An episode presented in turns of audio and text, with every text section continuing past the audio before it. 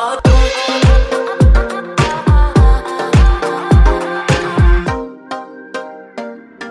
you have a Bible today, I want to encourage you to grab it. And we're going to be in the New Testament book of Romans today. And if you don't own a Bible, there should be a Bible in the seat back in front of you. And that Bible is our gift to you. And you can take that Bible home, and we want you to be able to have a copy of God's Word and read it on a daily basis. And so you can have that Bible. But Romans chapter 15 is where we're going to be. And I want to encourage you to join us for our Christmas Eve service this coming Friday at 5 o'clock. It's going to be a one hour or less service. We want to be respectful of your time. We know that you're probably going to be still wrapping some presents and having uh, Christmas Eve dinner, but we don't want to forget what this season is all about. And we want to celebrate the birth of Christ uh, together on Christmas Eve. One service, 5 o'clock and it's going to be a great time together. This morning, we're going to be in Romans chapter 15, and we're going to center in on this subject today Hope is here. Let's start reading in verse number six. If you are ready today, would you say ready? Verse number six that ye may with one mind and one mouth glorify God, even the Father of our Lord Jesus Christ. Wherefore receive ye one another. Everybody say, receive. As Christ also hath received us to the glory of God. Now I say that Jesus Christ was the minister of the circumcision. That was a, a reference point for the Jewish people, that he was the minister, a servant of the Jewish people, for the truth of God to confirm the promises made unto the fathers and that the Gentiles might glorify God for his mercy. Aren't you thankful for his mercy today? As it is written, For this cause I will confess to thee among the Gentiles and sing unto thy name. And again, he says, Rejoice, ye Gentiles, with his people. And again, praise the Lord, all ye Gentiles, and laud him, and all ye people. And again, Isaiah saith, There shall be a root of Jesse, and he shall rise to reign over the Gentiles. In him shall the Gentiles trust. And then in verse number 13, it says this Now the God of hope fill you with all joy and peace in believing, that ye may abound in hope through the power of the Holy Ghost. Let's have a word of prayer together today. God, thank you for this day that you've given us. Lord, thank you for this opportunity to come together and to worship you in this time, in this moment. Thank you for the services that we've already had this weekend. God, I pray that you would speak to us in a great way in this time together. I pray that we would understand today that we can have a hope that is an anchor for our soul, so that no matter what storms of life we may encounter, we can have that stability that only you provide. We love you in Jesus' name. Everybody said today, how many of you have already watched a Christmas movie this season? Anybody like that? Already watched a Christmas movie? How many of you would say, not yet, but I'm planning on it? Anybody like that? Not yet? Okay. I remember growing up, my family always wanted to watch one Christmas movie in particular, and it was the classic Christmas movie, It's a Wonderful Life. How many of you have seen It's a Wonderful Life, right? Very classic movie, and I kind of like It's a Wonderful Life, but I want you to know today there are better movies than It's a Wonderful Life for Christmas, right? And uh, growing up, I liked the movie The Grinch. Any Grinch fans? The original Grinch. And uh, The Santa Claus, Scott Calvin, Tim Allen, you know, classic, great movie. But maybe one of the greatest Christmas movies of all time Elf, right? Okay, you gotta watch Elf and a great Christmas movie. But there was one particular Christmas movie growing up that my parents would want us to watch sometimes. And as a young elementary boy, this movie was Cruel and Unusual Punishment. And that movie is A White Christmas. This movie uh, will take the Christmas spirit right out of you when you are a young child, okay? Now, I, I know that I might be in the minority on this because I read recently that the recording industry Association of America, which sounds pretty official, they decided the uh, top 1,000 songs uh, from uh, the, the 1900 uh, to 2000. They picked the top 1,000 songs, the most influential songs of that era, that century. And number two on the list, White Christmas the song White Christmas. So, very influential song, right? And I thought that was interesting because really White Christmas, that song is all about is all about hope I'm dreaming for a white Christmas and hoping and dreaming for days that are merry and bright. And I think that selection by the Recording Industry Association of America is indicative of a deeper reality for uh, human beings in that we are searching for hope. And we're hungry for hope and longing uh, for uh, better days before us. I thought about this verse this week in the book of Acts when Paul is on a, on a ship and he's heading to Rome as a prisoner and they're surrounded by a storm. And the Bible says in Acts 27, verse number 20, and when neither sun nor stars in many days appeared and no small tempest lay on us, all hope that we should be saved was then taken away. All hope was gone. And I think often uh, this is where we find ourselves. And I'm hearing this conversation repeated amongst followers of Jesus that, man, the world is so dark and culture is so bad and my relationships are too messed up and, and things are just too uh, gloomy. I don't know if anything is going to get any better. And we're living a life often without hope. And a life without hope can be a very discouraging way to live. Very discouraging. Even uh, President Snow from the Hunger Games, any Hunger Games fans in here? A lot of movie references this morning. Uh, he said this Hope, it is the only thing stronger than fear. A little hope is effective, a lot of hope is dangerous. Even he knew the power of hope. And what I believe today that the world so desperately needs, and even the church so desperately needs, is an injection of true biblical hope.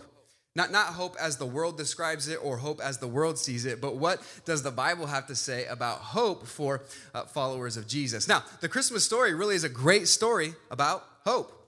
Sometimes we talk about, you know, the day in which we're living is a dark time and there's a lot of evil going on in the world today. But I want you to know the same is true when Jesus entered into the world in Bethlehem. It was a dark time in history. Herod the Great was ruling. He was a wicked, evil, uh, murderous man. He murdered anyone that he thought would be a threat to his throne. He murdered his own wife. He murdered his own brother. He even murdered his own two sons. And this is why Caesar Augustus famously said that it would be better for you to be one of Herod's dogs than one of his sons. An evil man. And when Herod found out that Jesus, the king of the Jews, was born in Bethlehem, that was a, threat to his throne. And he felt very insecure about that. And so what he decided to do was, mortar, uh, was order the onslaught and the murder of every baby boy in Bethlehem. Dark time, would you agree? But in the middle of this darkness, the angel came to Joseph and said this in Matthew 123 Behold, a virgin shall be with child and shall bring forth a son, and they shall call his name Emmanuel, which being interpreted is God with us. In other words, I know this is a dark time. I know there are discouraging situations all around us, and it seems as though evil is prevailing. But the reason today we can smile and say hope is here is because Emmanuel, God with us, and hope is here because Jesus is here that God became man and took upon him the form of a servant and he dwelt among us. And this is why today we have hope. Now, a lot of times when we talk about hope in the Bible, or when we talk about hope in life, we have a kind of a misunderstanding and confusion about what hope actually is, right? And uh, sometimes, even amongst Christian circles, we have trouble defining what hope is. Uh, the other day, my wife Katie was driving our children to school, and uh, Blakely asked, Mom, what is fog? And uh, they were kind of driving through some fog. And Katie said, Well, it's kind of like a cloud on the ground. But my oldest daughter, Liv, said, Well, actually, Blakely, if you want to understand fog, you have to understand that there is precipitation and there is also uh, condensation. And she started to kind of tell her some of those things. And, I, and Katie said that Blakely was started to get a little frustrated. And she said, I just don't understand. And Liv said, Well, Blakely, what do you not understand? And she said, I don't understand you. That's what I don't understand. I don't understand. She was going frustrated. And I think a lot of times, if we're honest, we can find ourselves in a season of spiritual frustration and we're frustrated with our faith. And often, I believe it's because we have a misunderstanding of what biblical hope is. Because when we truly understand what hope is according to the Bible, we have reason to smile and move forward with a spirit of joy and expectation. Uh, a lot of times, faith and hope they get blurred together. You know, the Bible says that faith is the substance of things hoped for. And so, what's the difference between faith and hope? I remember growing up, my dad got us together and he said, got all of uh, our family together and he said, I, I have an announcement to make to the family. I bought us tickets to a Laker game. And uh, we were excited about that. That was a great announcement. It happened to be the Laker game that Kobe Bryant scored 62 points in three quarters because he's the greatest of all time. So it was a great, great time. Great memory. But when my dad said we're going to a Lakers game, we believed him. I trusted him. That would represent faith. I took him at his word. But then when we uh, knew that we were going to a Laker game, we were filled with joy and anticipation, looking forward to that day. That is hope. And so faith is to believe, but hope is to walk with expectation and joy. And so, as followers of Jesus, we can have faith and believe and take God at His word, but we can also move forward and walk with expectation and joy, looking for that blessed hope because Jesus came once, but He is coming again and He will call His children home. And so, we can have hope and we can smile uh, at the fact that Jesus is returning. Now, uh, we come to the book of Romans today, and Paul is writing this letter to the church at Rome, and it's kind of a different letter than typically Paul would write. He's really laying out a foundation of what he believes. It's more of a doctrinal statement than anything. Paul is saying this is what you need to believe about salvation and what you need to know about salvation. And there's this common theme throughout the book of Romans, and the theme is hope. Over 10 times in the book of Romans, Paul brings up this idea of hope. And, and he's telling the church, hey, you have reason to move forward with this confident expectation of good. Uh, one author, uh, John Broger, he said this uh, The hope that God has provided for you is not merely a wish. Uh, neither is it dependent on other people, possessions, or circumstances for its validity. Instead, biblical hope is an application of your faith that supplies a confident expectation in God's fulfillment of his promises. Biblically, that is the definition of hope the confident expectation of good. Sometimes we think that hope is just wishful thinking. But hope is not wishful thinking or positive thinking, or uh, hope is not just, man, uh, I hope that I win the lottery. How many of you would say that would be pretty nice, right? I hope that I win the lottery, or I hope that uh, I get a great Christmas present. Uh, biblical hope is not uh, uh, Googling, when will I get my next stimulus check, okay? that is not biblical hope. Anybody been there, okay? That is not biblical hope. But Paul is going to write this letter and he's going to talk about what biblical hope actually is. And so as we look to Romans chapter 15, I want to give us four reasons that Jesus came, four reasons we celebrate Christmas. And in these reasons, I think and believe that we find great hope. And so, number one today, if you are taking notes, number one is this Jesus came to bring harmony. Jesus came to bring harmony. Notice what the Bible says in verse number six. Everybody with me this morning? I want to encourage you to keep a Bible open and ready as we uh, dive into these verses. Uh, verse number six, it says this that ye may with one mind and one mouth. The idea here is unity. Uh, that there is a congruence in the way that you are living your life. With one mouth and one mind, glorify God. You know what ties the church together? It's not a political affiliation. What ties the church together is Jesus Christ. We are united under one banner, under one person. His name is Jesus Christ. He's the King of Kings, He's the Lord of Lords. And with one mind and with one mouth, we can glorify not a politician, but our Savior, Jesus. That's what unites us. That's why the church is a diverse group in a mosaic of people that comes from all different backgrounds of life, united under one common goal Jesus and the worship of Him. And then he says this Wherefore, because of this, verse 7, wherefore receive ye one another, as Christ also received us to the glory of God. And so he says, receive us. Now, in the church at Rome, there was uh, some division and dissension taking place, very diverse group. There was young and old, rich and poor, Jew and Gentile, and they were struggling to get along. And so Paul writes to them and he says, Hey, you need to receive one another. And that word receive in the original language, in the Greek, it's, a, it's kind of a fun word to say. It's the word proslambano. Everybody look to your neighbor and say, proslambano. There you go. You learned a Greek word today. And here's what it means. Here's what that word receive means it means to draw in close, to bring in close. Katie, can you come up here and help me for a second? And uh, th- this idea uh, of receive, to welcome, to embrace, to draw in close. Now, I'm not much of a hugger, I would say. How many of you would say that you are a hugger? Okay, ironically, I, I, preached this in the first service. I got more hugs today than I think I, I have in any Sunday in the history of our church. Uh, but I would say I'm not a, not a huge hugger, not against hugs, but just I have, I'm a fan of social distancing, right? I just want to make sure I keep my distance.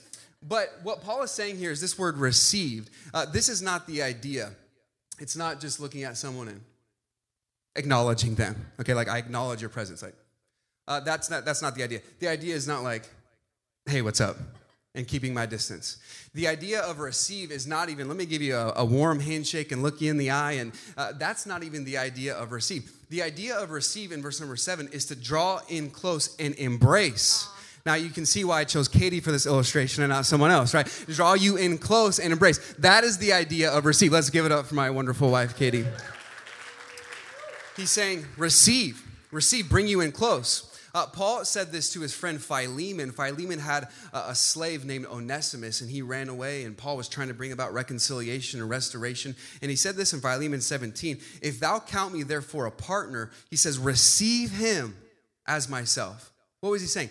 Draw him in close, love him, honor him, uh, serve him, show that kindness uh, that I have shown uh, to you. Now, this was not easy in the Roman assembly because there was great animosity and a world of difference between the Jews and the Gentiles. The Jewish people hated the Gentiles, the Gentile people hated the Jews. By the way, there's two classifications in the Bible of people there's Jew and Gentile. If you're not a Jew, you're a Gentile. And so that would be us today. And, so uh, the Jews and the Gentiles had great animosity, and Paul's saying, hey, you need to show harmony. That's why Jesus came. You need to receive one another in love. By the way, this is what Jesus prayed for just hours before he went to the cross.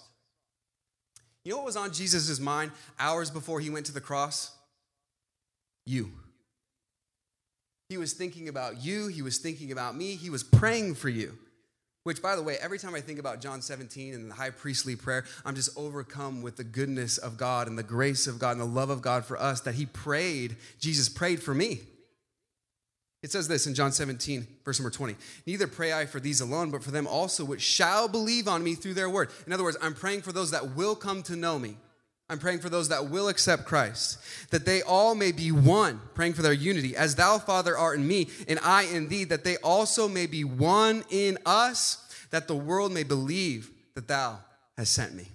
Jesus was praying for our unity and harmony. That's why he came. But, but thankfully, Jesus not only commanded this kind of love and harmony, he exemplified it.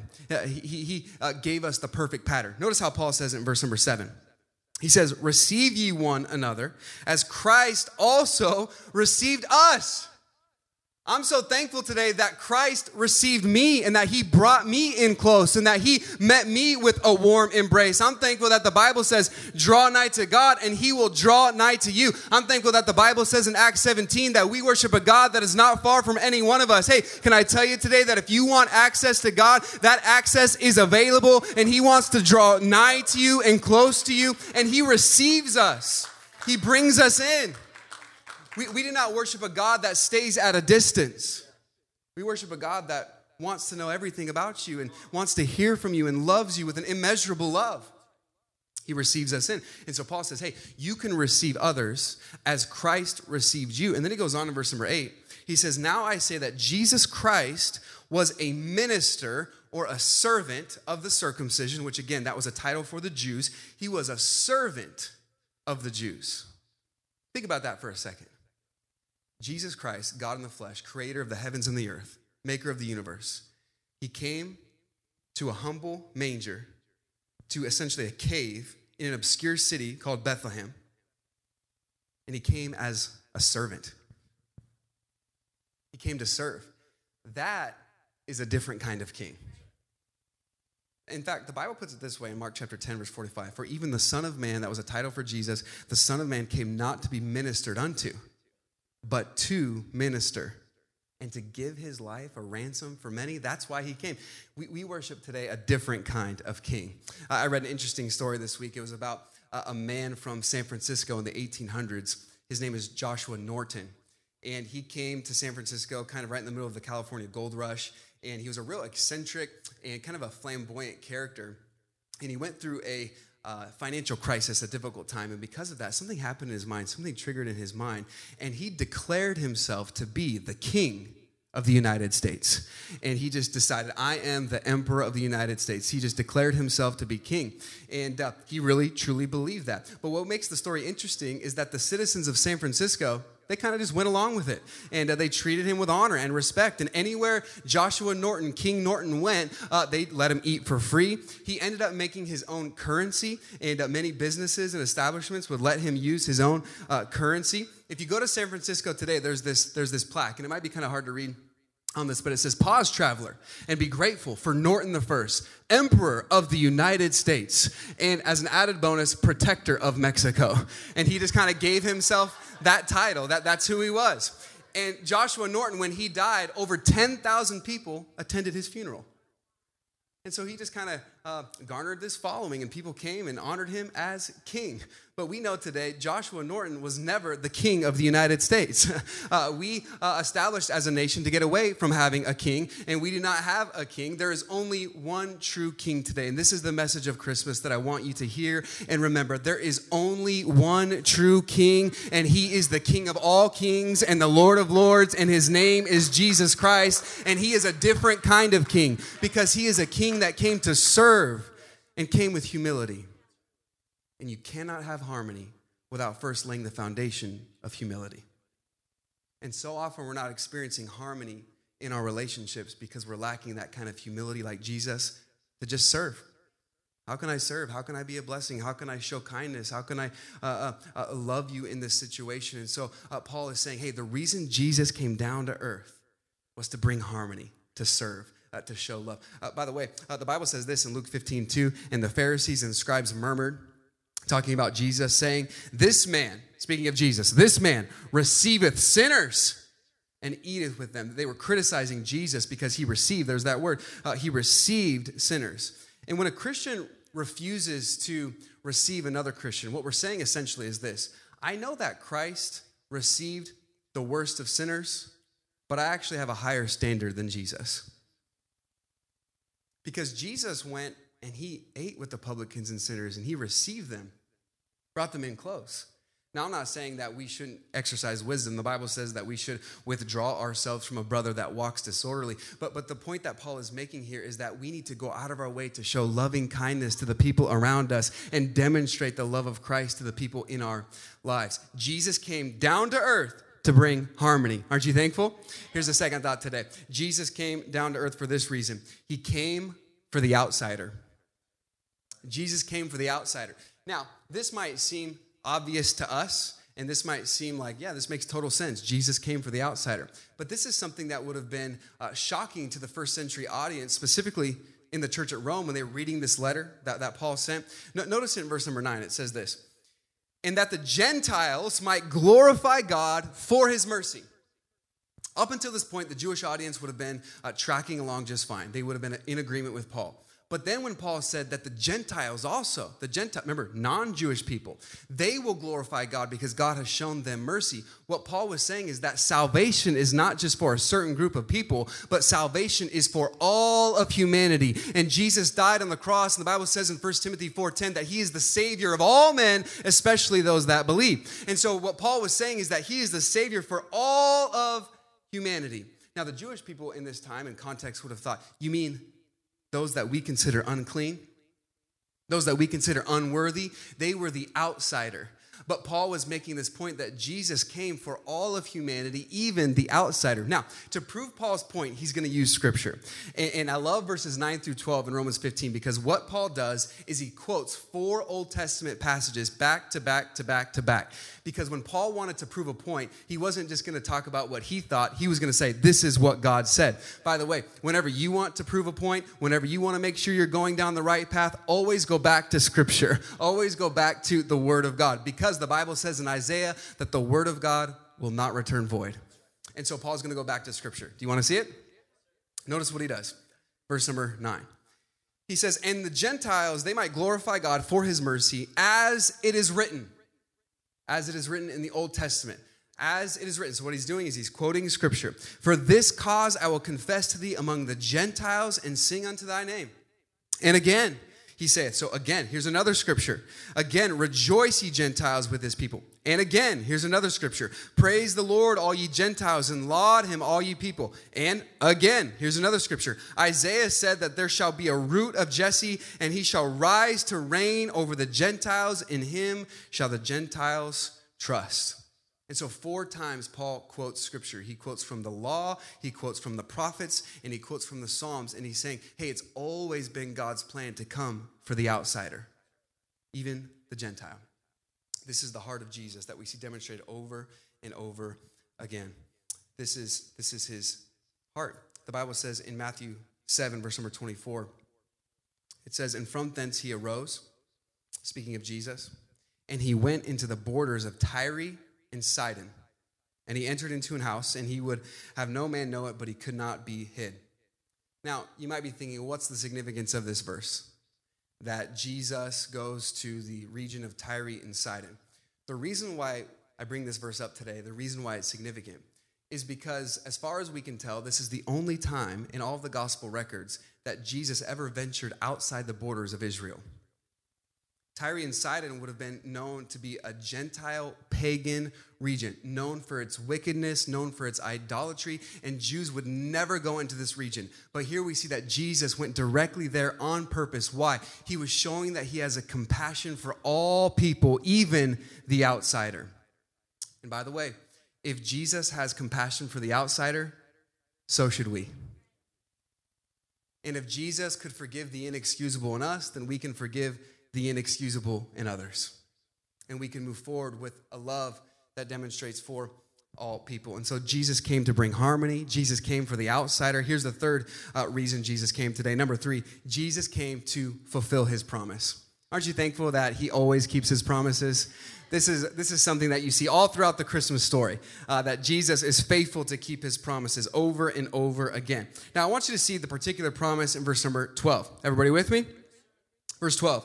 He says, and again, Isaiah saith, so he's quoting from the prophet Isaiah, there shall be a root of Jesse. Now, of all the four verses that Paul quotes, this is the only explicit promise.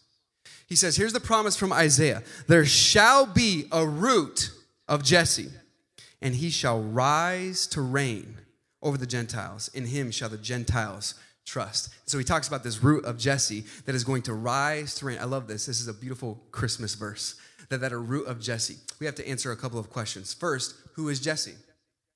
Jesse was the father of the Old Testament king David.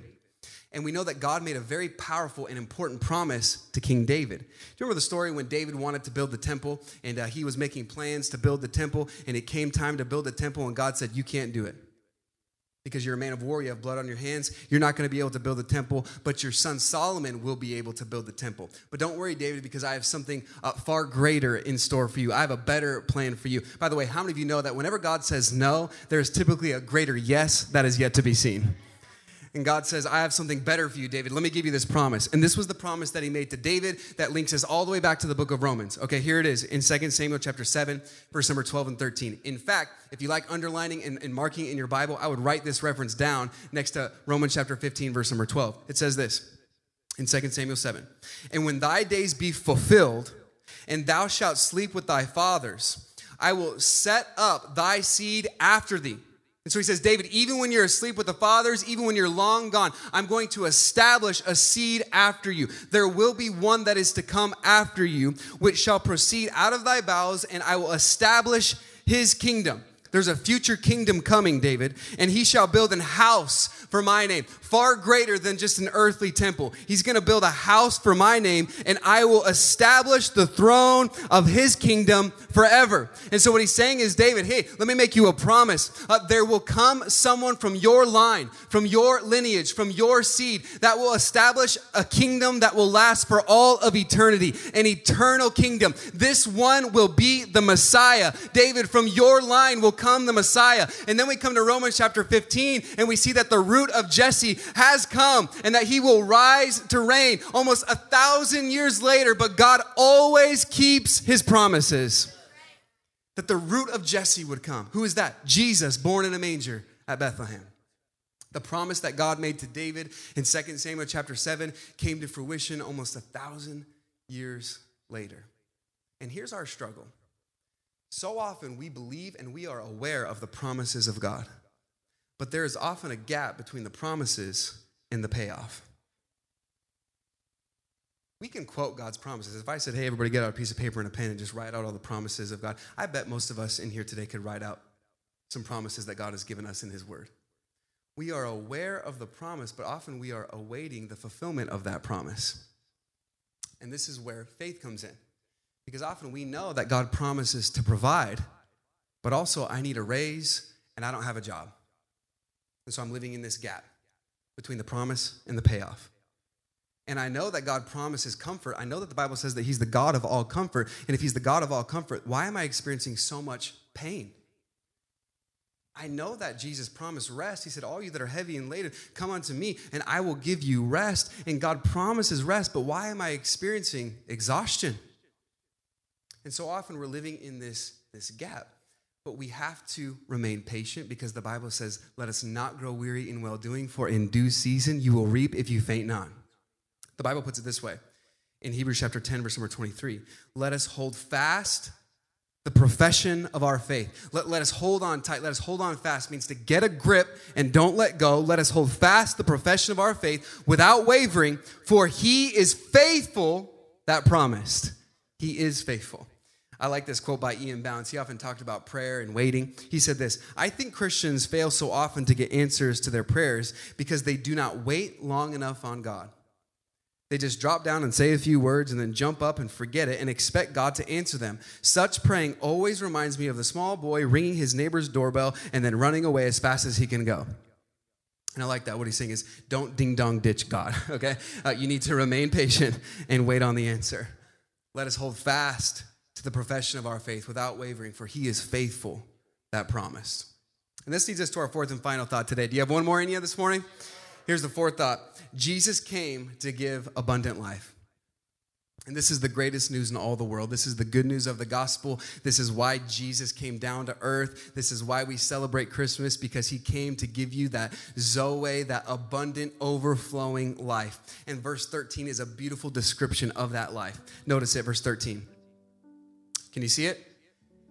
Now, the God of hope, everybody say, the God of hope that means that he is the originator of hope. He's the author of hope. The God of hope shall fill you with all joy and peace in believing that you may abound in hope through the power of the Holy Ghost. I love these words when he says, He's gonna fill you. You're gonna abound with hope. The idea is overflowing. Anytime you see the words full or filled in the New Testament, it's not talking about just kind of like halfway filling, it's talking about overflowing, over the edge, more than enough. I remember growing up, my family, we went on vacation one summer and we were gone for two weeks. And we didn't know that when we left, someone in our household left the hose on in the backyard for two straight weeks. And so we came back home to quite the surprise. Our, our entire yard was just completely uh, flooded. I thought it was pretty awesome. I was like, let's go out here and play and jump in the water. My dad uh, was not so uh, interested in doing that. He was not so happy about that. And uh, our, our entire yard was completely flooded over, overflowing. This is the idea that Paul is talking about when he says you can abound with joy and peace. God doesn't want to just give you a little trickle here and there of joy. He doesn't want just to give you here, here's a little spoonful of peace, and you can have a little bit of peace for five minutes, and maybe one day or maybe a week, and then it's gonna be this constant cycle. He doesn't want to just give you a little. He says, I want you to abound. I want you to have all the joy and peace that you could ever want or imagine. Total spiritual satisfaction to be completely fulfilled. I want you to know today that if you are looking for fulfillment, if you are looking for satisfaction, look no further than the person of Jesus Christ because he can give it all to you. Abound, overflowing. This is what Christmas is all about. How, how do we pro- procure this kind of joy and peace? Well, he tells us in verse number 13. He says that the God of hope may fill you with joy and peace in believing. How we procure joy and peace is through faith, believing, trusting in his name. The Bible says this in Romans chapter 10, verse number 9 that if thou shalt confess with thy mouth that the Lord Jesus and shalt believe in thine heart that God hath raised him from the dead, thou shalt be saved. And today, maybe you walked into this room, maybe you're watching online today, and you've never had an encounter with Jesus Christ. You've never trusted in Jesus Christ as your Savior. This is what separates Christianity from every other religion is that the message of salvation is all about grace. That we believe. For by grace are you saved through faith in believing. You want to know how you can experience abundant life, not just here and now, but forever? Eternal life through faith in Jesus Christ. This is what he says in Romans 10 9 that God raised him from the dead. If you believe this, you will be saved. It doesn't say that you have to do uh, a certain class and you have to be baptized and you have to do uh, uh, read your Bible and do all of these wonderful things. Hey, those are good things. but that is not what gets you to heaven. That is not what salvation is all about. And so many people, I talk to people on a weekly basis, and, and if I ask uh, this question, uh, do you know for sure that if you were to die today, where you would spend forever? Would you go to heaven? Would you go to hell? Are you not sure? And a lot of times people say, I think I'm going to heaven. And I'll say, How, why, why do you think that? Why do you believe that?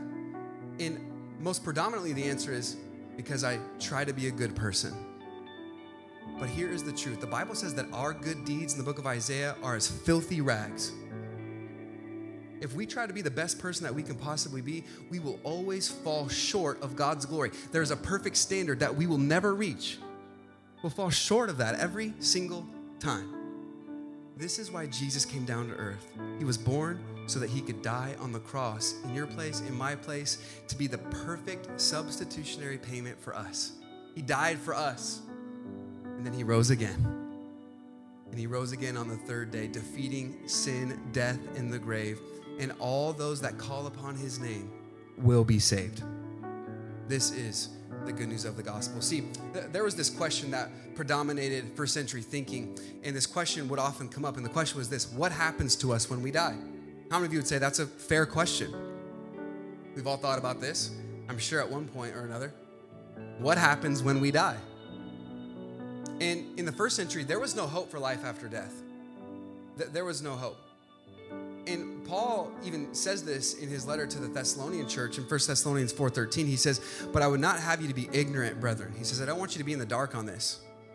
Concerning them which are asleep, concerning those that are passed away, those that have died." He says that you sorrow not even as others which have no hope. I'm thankful today that as a follower of Jesus, I don't have to fear death. I don't have to sorrow as one that has no hope because I know that I do have this hope. And this hope is an anchor for our soul. And I know that Jesus Christ is alive and well today. And it's in Him whom I have put my trust, and Him who I put my hope. And today we don't have to fear death. We don't have to sorrow as those without a hope. And today we're living in a culture that is constantly afraid of death. But I want you to know that, that we all have something in common, and that is that death is inevitable for all of us. There's no avoiding or escaping death. The question is, where will you spend life after death? Because we know that death is not the end of the road, death is simply a bend in the road. And Jesus came and he said, I, I, I am the way, the truth, and the life, and no man comes to the Father but by me. Jesus said, I am the way to heaven. If you put your faith in me and trust in me, you can know that you have a home in heaven forever. I love what one author, J.I. Packer, said. The Christmas message is that there is hope for a ruined humanity, hope of pardon, hope of peace with God, hope of glory, because at the Father's will, Jesus became poor and was born in a stable so that 30 years later he might hang on a cross. From the cradle to the cross, we see God's purpose and his plan for redemption. And today you can trust him. Today, you can put your hope in Him. And today, we can move forward in confidence, knowing that hope is here because Jesus is here. Let's bow our heads and close our eyes this morning.